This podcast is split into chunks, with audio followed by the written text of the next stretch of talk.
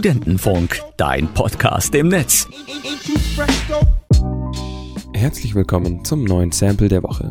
Hier werden bekannte Songs zerlegt und auf ihre musikalischen Einflüsse und Samples analysiert.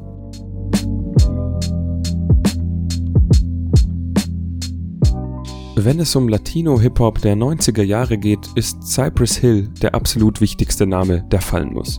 Von den Straßen Los Angeles bis in die Charts und das schon mit ihrem ersten Album. Trotzdem war ihr zweites Album von 1993 noch erfolgreicher und somit auch das meistverkaufte der Band. Darauf auch Hits from the Bong.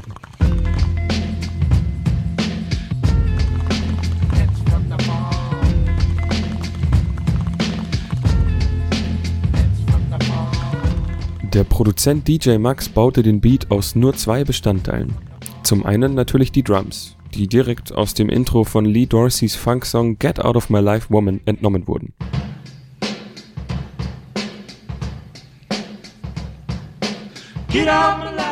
Und zum anderen die Melodie vom doch sehr bekannten Son of a Preacher Man von Dusty Springfield aus dem Jahr 1968. Eigentlich sollte der Song von Aretha Franklin gesungen werden, im Gegensatz zu Dusty Springfield hatte die nämlich wirklich einen Vater als Pfarrer.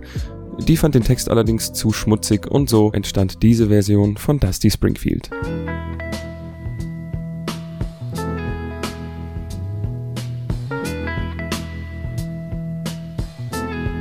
Und so wurde Hits from the Bong trotz simplem Beat zu einem Hip-Hop-Meisterwerk. Das war's für heute. Bis nächste Woche.